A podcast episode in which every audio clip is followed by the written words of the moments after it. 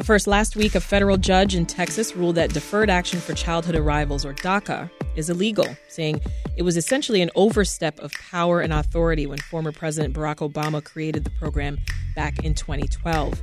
Now, this ruling is likely to make its way up to the Supreme Court, leaving the future of the program and DACA recipients, also known as Dreamers, up in the air. Now, in a few minutes, we will check in with two people who will ultimately be impacted by any changes, Dreamers themselves. But first, we are joined by Vanessa Esparza Lopez, who's managing attorney at the National Immigrant Justice Center, to get some more details behind this battle and DACA itself. Welcome, Vanessa. Good to see you. Thank you so much. Your reaction, first of all, to this ruling? Yeah, well, I mean, it was definitely an expected ruling given the circuit or the court that was issuing this ruling, right? But nevertheless, it threatens the livelihoods of hundreds of thousands of DACA recipients. And tell me what you mean when you say that. You say, given the court that was presiding over this, you expected it. We expected it, right? The lawsuit was filed by Texas and 8 other states in a very conservative district court in Texas, right? So we expected this ruling because the judge who issued the order has issued similar orders in the past, right? But just Judge to reiterate, Judge Andrew Hanen. Exactly right. But just to reiterate this, while we expected it still, ultimately it threatens the lives of DACA recipients, their communities, their families, everyone. Before we get any further, I want to make sure everyone's on the same page. So I will get you to tell us more about the Deferred Action for Childhood Arrivals program. Sure, absolutely. So DACA, or Deferred Action for Childhood Arrivals, was initiated under the Obama administration in 2012, right? And so this program has been going on for more than 10 years now. Currently, there's about 500,000 active DACA recipients across the United States. And we have to remember that people have been benefiting from this program over 10 years. Mm-hmm. We're talking about the older DACA recipients being in their early 40s now. So these are individuals who have now even deeper roots in these communities. They have their own families now. They are homeowners. They are employees. They were brought here as children to the United States. Exactly. Right. And many don't have memories of their home country because this is the only country that they've ever known, right? So DACA has provided, better employment opportunities for individuals, access to continue their education if that's what they decide, mm-hmm. right? It just provided a sense of safety for individuals. But that sense of safety has really been in limbo since 2017. And that's when the Trump administration first announced that it was going to rescind the DACA program. Yeah. Tell us more about the Dreamers themselves. Who are they? Where are they from, generally? Everywhere, right? If we look at the statistics, the majority of DACA recipients are from Mexico, but they're not only from Mexico, they're from all over the world. Mm-hmm. Right. And their age ranges, right, from their early 20s to, like I mentioned, early 40s. We have to remember as well that because of the ongoing litigation, there has been many individuals who would have aged into the program but weren't able to apply for DACA and benefit from it. And you said about 600,000 or so currently have DACA status. Correct. About 580,000. And in Illinois, that number is around 31,000 individuals who benefit from DACA currently. So why is DACA being deemed illegal? I mean, what have been the big arguments against this program?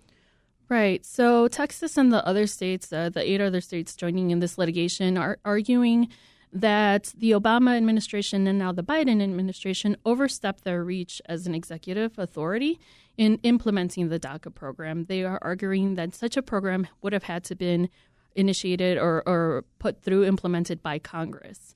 However, the Obama administration and Biden administration are arguing that it is within their power as the executive to exercise prosecutorial discretion. And that's an authority that all executives have. So that's been the contention. And Texas and the other states are arguing that they have the ability to sue the government because they are being harmed by undocumented individuals taking advantage of certain government services within their states, like mm-hmm. having to issue driver's licenses to DACA recipients or having DACA recipients go to schools in their states, et cetera. Mm.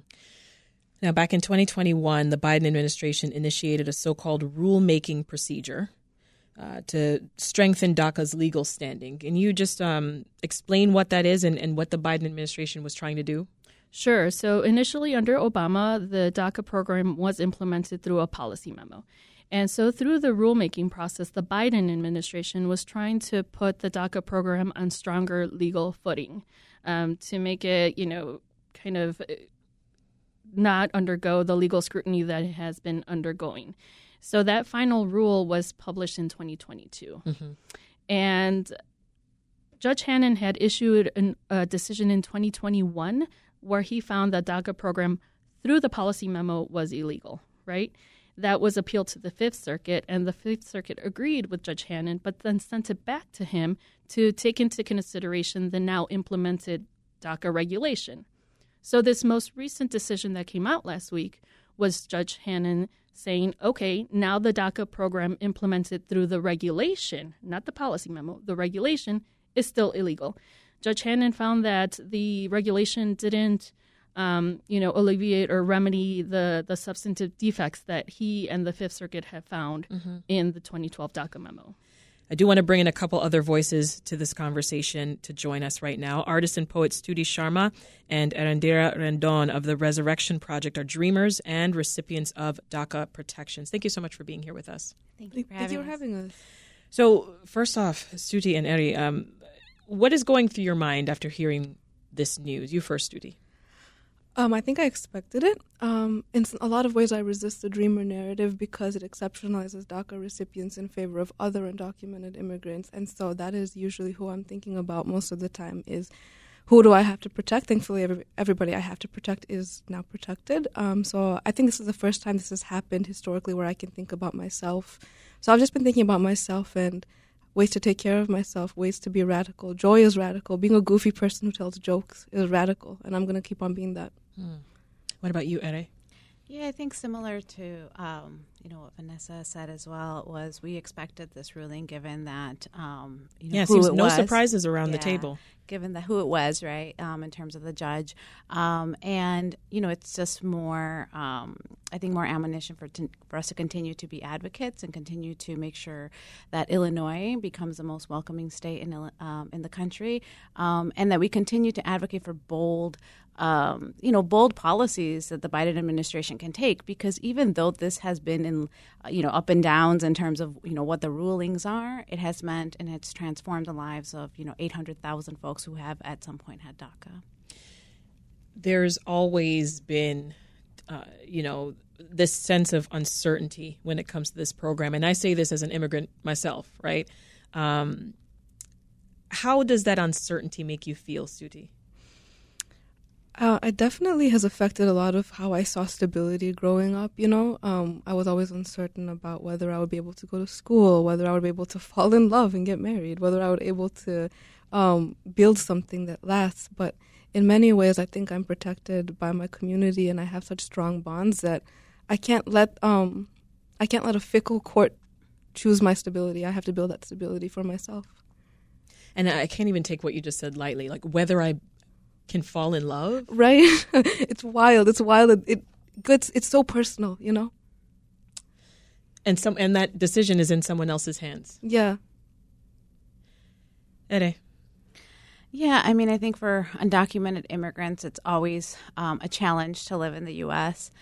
It used to be, right, that we would get pulled over and get arrested because we didn't have driver's licenses, and we've been able to change those laws here locally.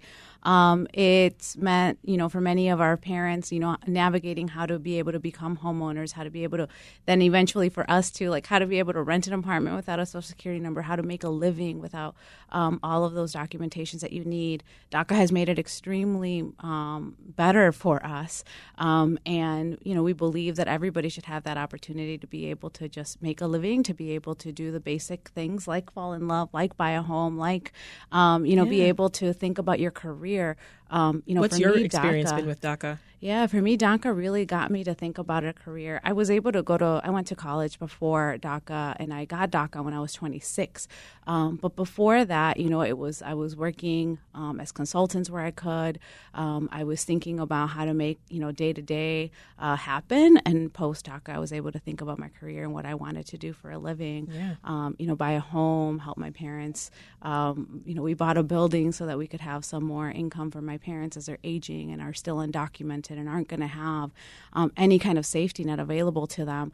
And so we want to make sure for us that more people get the opportunity to experience what it's like to be able to have a work permit and that Social Security number and the ability to stay and thrive in the U.S. Yeah. You're nodding, Stuti. Has your experience been similar in a sense? Yeah, I resonate with a lot of what Ere said. I think I was a little bit more, I benefited from a lot of older DACA recipients who've been advocating for a long time, because I got DACA when I was 16.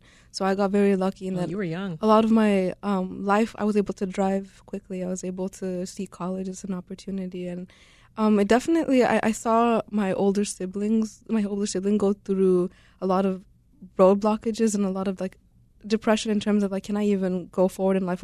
How can I even make a living? I think for me, as I became a community organizer, I became concerned with creating those safety nets for the people I knew who did not have those safety nets. And I'm very much an optimist. I'm proud of community organizing in Chicago. We've created those safety nets. We, especially undocumented, Twitter is a force. We've protested people from being detained. We've gotten them to stay, and I'm proud of that. Yeah. Vanessa, Judge Hanen's ruling, it does not mean an immediate end to the program. But yeah. Is that the goal, though?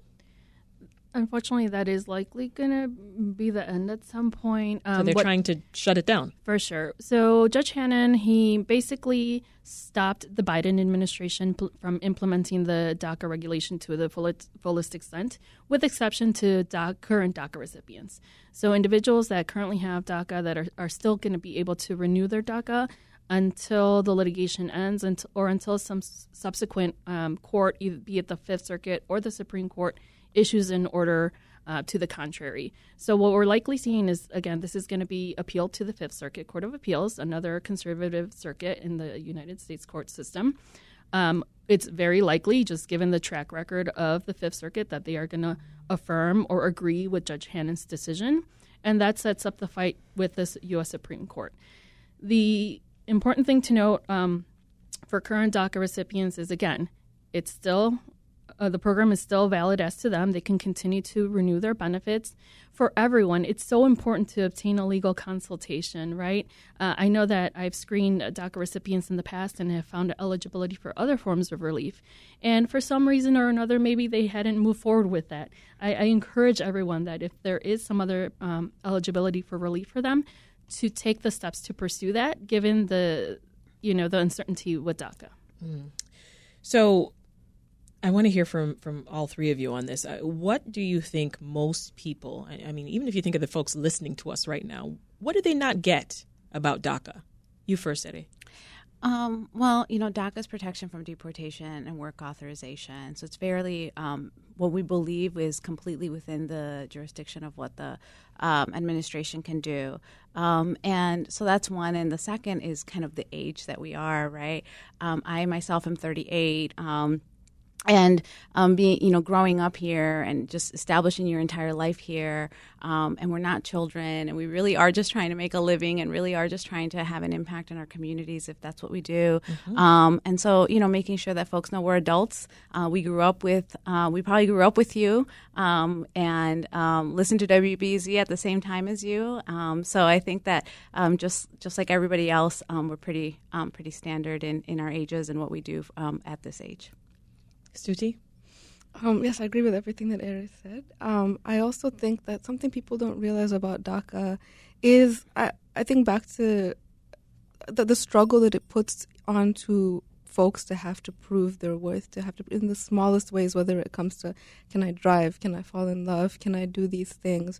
And the forms of, I think something people don't realize that there's no path to a green card with DACA. There's no, you're essentially, and to be honest, I have never quite feared the work permits being taken away because the country wants us to work. That's the history of immigration. They want us to work, whether it's under the table, whether it's legalize this, helped us legalize it, this helped us get rights, but they want us to work. So livelihood is always going to make there. But in terms of like, one of my favorite poets, Javier Zamora, wrote an essay about him. He wrote a book about his studies when he came from El Salvador, and he came under an asylum status and was essentially undocumented. And he was not able to have this book in the Pulitzer because the Pulitzer has a citizenship requirement.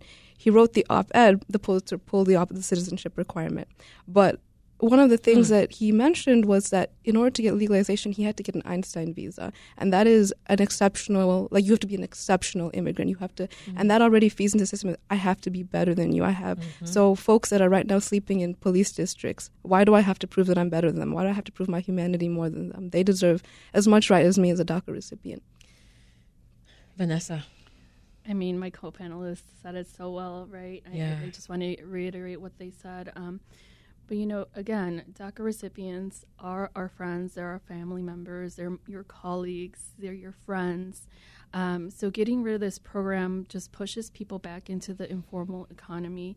It puts people at risk of losing their mortgages for the homes that they have invested in. It has repercussions not only for the DACA recipients themselves, but families, community members, employers. There's such a reliance from DACA recipients on this program that really Congress needs to step in and fix it, but not at the cost of other undocumented individuals. I want to clarify, too, that current recipients will be allowed to keep and renew protections. Correct. For how long? That's unknown, right? It's unknown. So if you are eligible to renew your DACA, please renew it. Wow. Have you connected with, you know, folks in the community, Stuti, about the decision? Like, what are they saying? Yeah, a lot of my community, my undocumented community, has been pretty unsurprised. Like a lot of my co-panelists have said, we've been expecting it. I think most of all we're talking about. This is really similar to, like, you know, when Roe versus Wade got overpassed, people were saying talk to abortion rights organizers because they have been building networks of safety. We've been building networks of safety, so I think that we're working on that. Are more people turning to you for answers, Vanessa? No, not necessarily, because, again, this is just more of the same. They knew it was coming. They knew it was coming. So I may get an email here or there, but mostly, you know, people expected this. And it seems like some lawyers are arguing that, you know, one way to save the program is to cut the part of the program that would give work authorization to dreamers. What do you think about that? That is an argument that has been put forth, but again, as it described, and my other co-panelists has described, the work permit is such an essential portion of DACA, and if you strip that away, it strips a lot of the safety that people have been able to build for themselves over the years. Yeah. What are you hearing from the community, Ere? Yeah, I mean, I think the most heartbreaking part is that there's about... there's about 11 million undocumented folks, right? And only 580,000 of us have DACA. But even within the dreamer populations, there's about 2.7 million dreamers and who do not have DACA. And so the longer that this plays out, the longer it is that those folks cannot apply. And so I think that that's what's really heartbreaking. I think the number one question is, does this mean that what does this mean for the folks that haven't applied in terms of being able to, when can they start applying?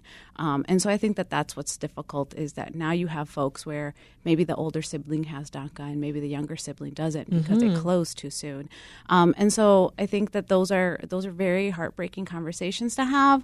We were just looking at the number, and about 98,000 folks graduate from high school every year who are undocumented. And for those folks, there's no program for them. So we want to make sure that, you know, we continue to extend the opportunity for work permits for all of our community. Yeah, I mean... The average age, as you've pointed out, you know, the average age of a DACA recipient is 21. Many dreamers, they've got families, they've got full careers, they've got homes, they've finished college, they're doing so many things, they're owning, you know, property. Before we let you all go, I mean, what message do you give to the other dreamers listening right now? Yeah, first I just want to clarify that the youngest DAPA recipients are actually 21. Our average is closer to, I believe, about 28 now. Okay. And the message is we have to organize. We have to continue to make sure that we are expanding every single policy possible to make our lives better. In-state tuition, like we did, Organizations One back in 2003 is what allowed me to go to college. We need to make sure that we're advocating to expand healthcare through the Healthy Illinois campaign, because the next expansion would be for this population, folks under the age of 42. We need to make sure that we are advocating at the federal level for the Biden administration to extend parole, like he's done for over 500,000 folks in the last 2 years, to folks like our parents. And so we need to continue to organize and advocate. Yeah. Your message to Dreamers, Stuti? Yeah, I have a few thoughts. One is take care of your wellness to all undocumented folks. Let people love on you. Take care of your joy. One is you need to listen to immigration activists, listen to folks. Like we've said, Biden needs to do something. The Obama admin for a long time acted like nothing could be done, and then something was done, so they can do something. I think that something that is very important is know who you are as a DACA person. A lot of us are pushed into organizing because we have to. And for me, I had to because it was how I had to empower myself and my community. But at the end of the day, I'm a goofy person who likes to make jokes. One of my goals is to pop an ollie on a skateboard. And I think that also this is very connected to what is happening with migrant folks right now. One of my friends, Pooja Ravindran, who works for Alderman Vasquez, created a database with all the information aldermans get to provide transparency around care for migrants. It's called welcometochicago.org. This is important to consider when you're there's surveillance and then there's documentation to mark that you are here, right? DACA does both to us. Get talking to other immigration activists, get involved, listen to other folks who are in asylum status, who are undocumented. Yeah.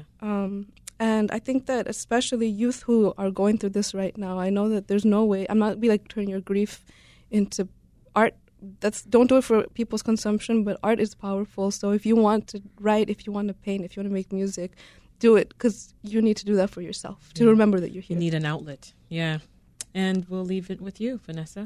Yeah, I echo those sentiments. And again, just, encouraging folks to get that legal consultation if they have not done so already, or if they had one in the past, but something in their life has changed. They've gotten married now. Lives change, policies change. So get that legal consultation. And if you are eligible for something other than DACA, take steps to work towards that. We've been talking with Vanessa Esparza Lopez, Managing Attorney at the National Immigrant Justice Center, Erendira Rendon, who's Vice President of Immigrant Justice at the Resurrection Project, and Stuti Sharma, who's an immigrant artist, stand-up comic, and poet based here in Chicago. Thank you so much. Thank you for having us.